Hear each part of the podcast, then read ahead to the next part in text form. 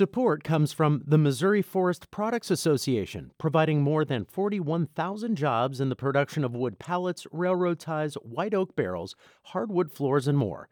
Details at choosewood.com. It's Tuesday, May 11th. This is The Gateway. I'm Wayne Pratt. Missouri will not be immediately using more than $2.5 billion from the Coronavirus Relief Act. The U.S. Treasury has released guidelines on how states can use the flexible funding to help with pandemic recovery. Those that apply quickly could get part of their money this month, but a spokeswoman for Governor Mike Parson says the administration will present a plan next year to lawmakers for how to spend that money. As states prepare for more federal funding to help deal with recovery, Illinois is heading toward a full economic reopening next month as its COVID 19 metrics improve. That is prompting the Department of Public Health to launch a program to vaccinate workers in office buildings throughout the state. Hannah Meisel has more. The first wave of office building vaccine clinics will begin this week in Chicago, suburban Schaumburg, and Rockford, but the state is recruiting building managers across Illinois to set up vaccination opportunities for employees, especially security workers, custodians, front desk staff, and building engineers. Governor J.B. Pritzker says some vaccine hesitancy can be defeated by making shots easily accessible, like during shift changes in big buildings. Many of these buildings' employees have been here day in and day out the entirety of the pandemic. The Illinois Department of Public Health has responded to a recent slowdown in vaccine uptake with more targeted approaches, like mobile vaccine clinics in this office building effort, staffed by pharmacists from Walgreens. I'm Hannah Meisel. The Missouri House has passed a bill to legalize needle exchange programs. The aim is to stop people from reusing dirty needles or sharing needles with others, which can spread diseases such as hepatitis C and HIV. There are needle exchange programs in Missouri, but it's currently a misdemeanor to provide needles for drug use. This bill would make it legal for registered organizations to run needle exchanges in hopes of reducing the spread of disease. St. Louis is taking the first steps in addressing complaints about the jail known as the Workhouse. A new food service is being hired to prepare meals for inmates.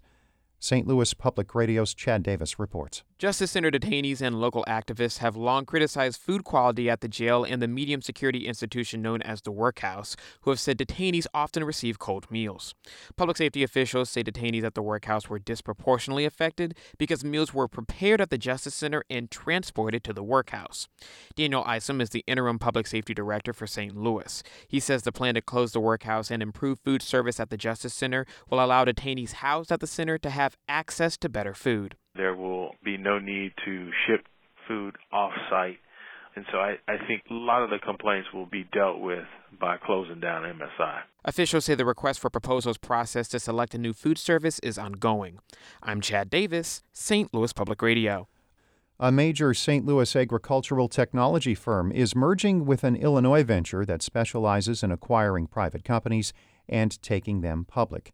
Benson Hill's deal with Star Peak 2 is valued at $2 billion. The ag tech company focuses on technology to develop healthier, more sustainable plants that are cheaper to produce.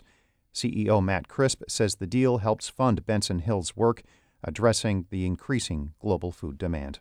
We are at a point in time where the food supply chain has the potential to evolve from a system focused on quantity and producing cheap calories to one prioritizing nutrition and better flavor in plant based food. Crisp made those comments yesterday during a call with investors about the merger. The combined company is keeping the Benson Hill name.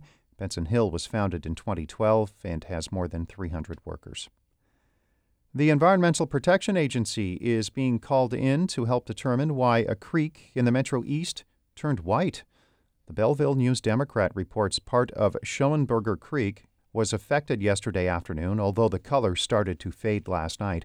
East St. Louis Fire Chief Jason Blackman told the newspaper yesterday that initial testing did not reveal anything wrong. We just got a preliminary that was actually water. There's nothing major right now. But tomorrow we're going to get in contact with EPA so maybe they can come out and give another test of water and see if something else. The section of the creek with the mysterious colored water runs between East St. Louis and Belleville.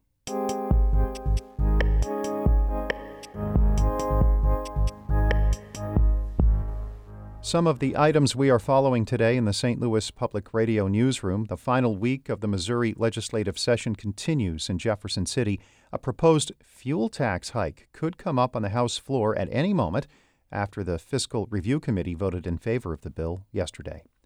New research from Washington University shows certain genetic mutations make it more difficult to detect coronavirus. That could affect testing efforts as certain variants become more widespread. And officials will further discuss ideas to plug a sinkhole in a West County park. That hole is draining a lake in Lone Elk Park, which is near Valley Park.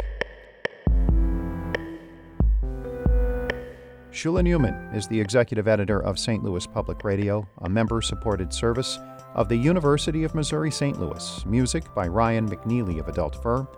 I'm Wayne Pratt. This has been The Gateway.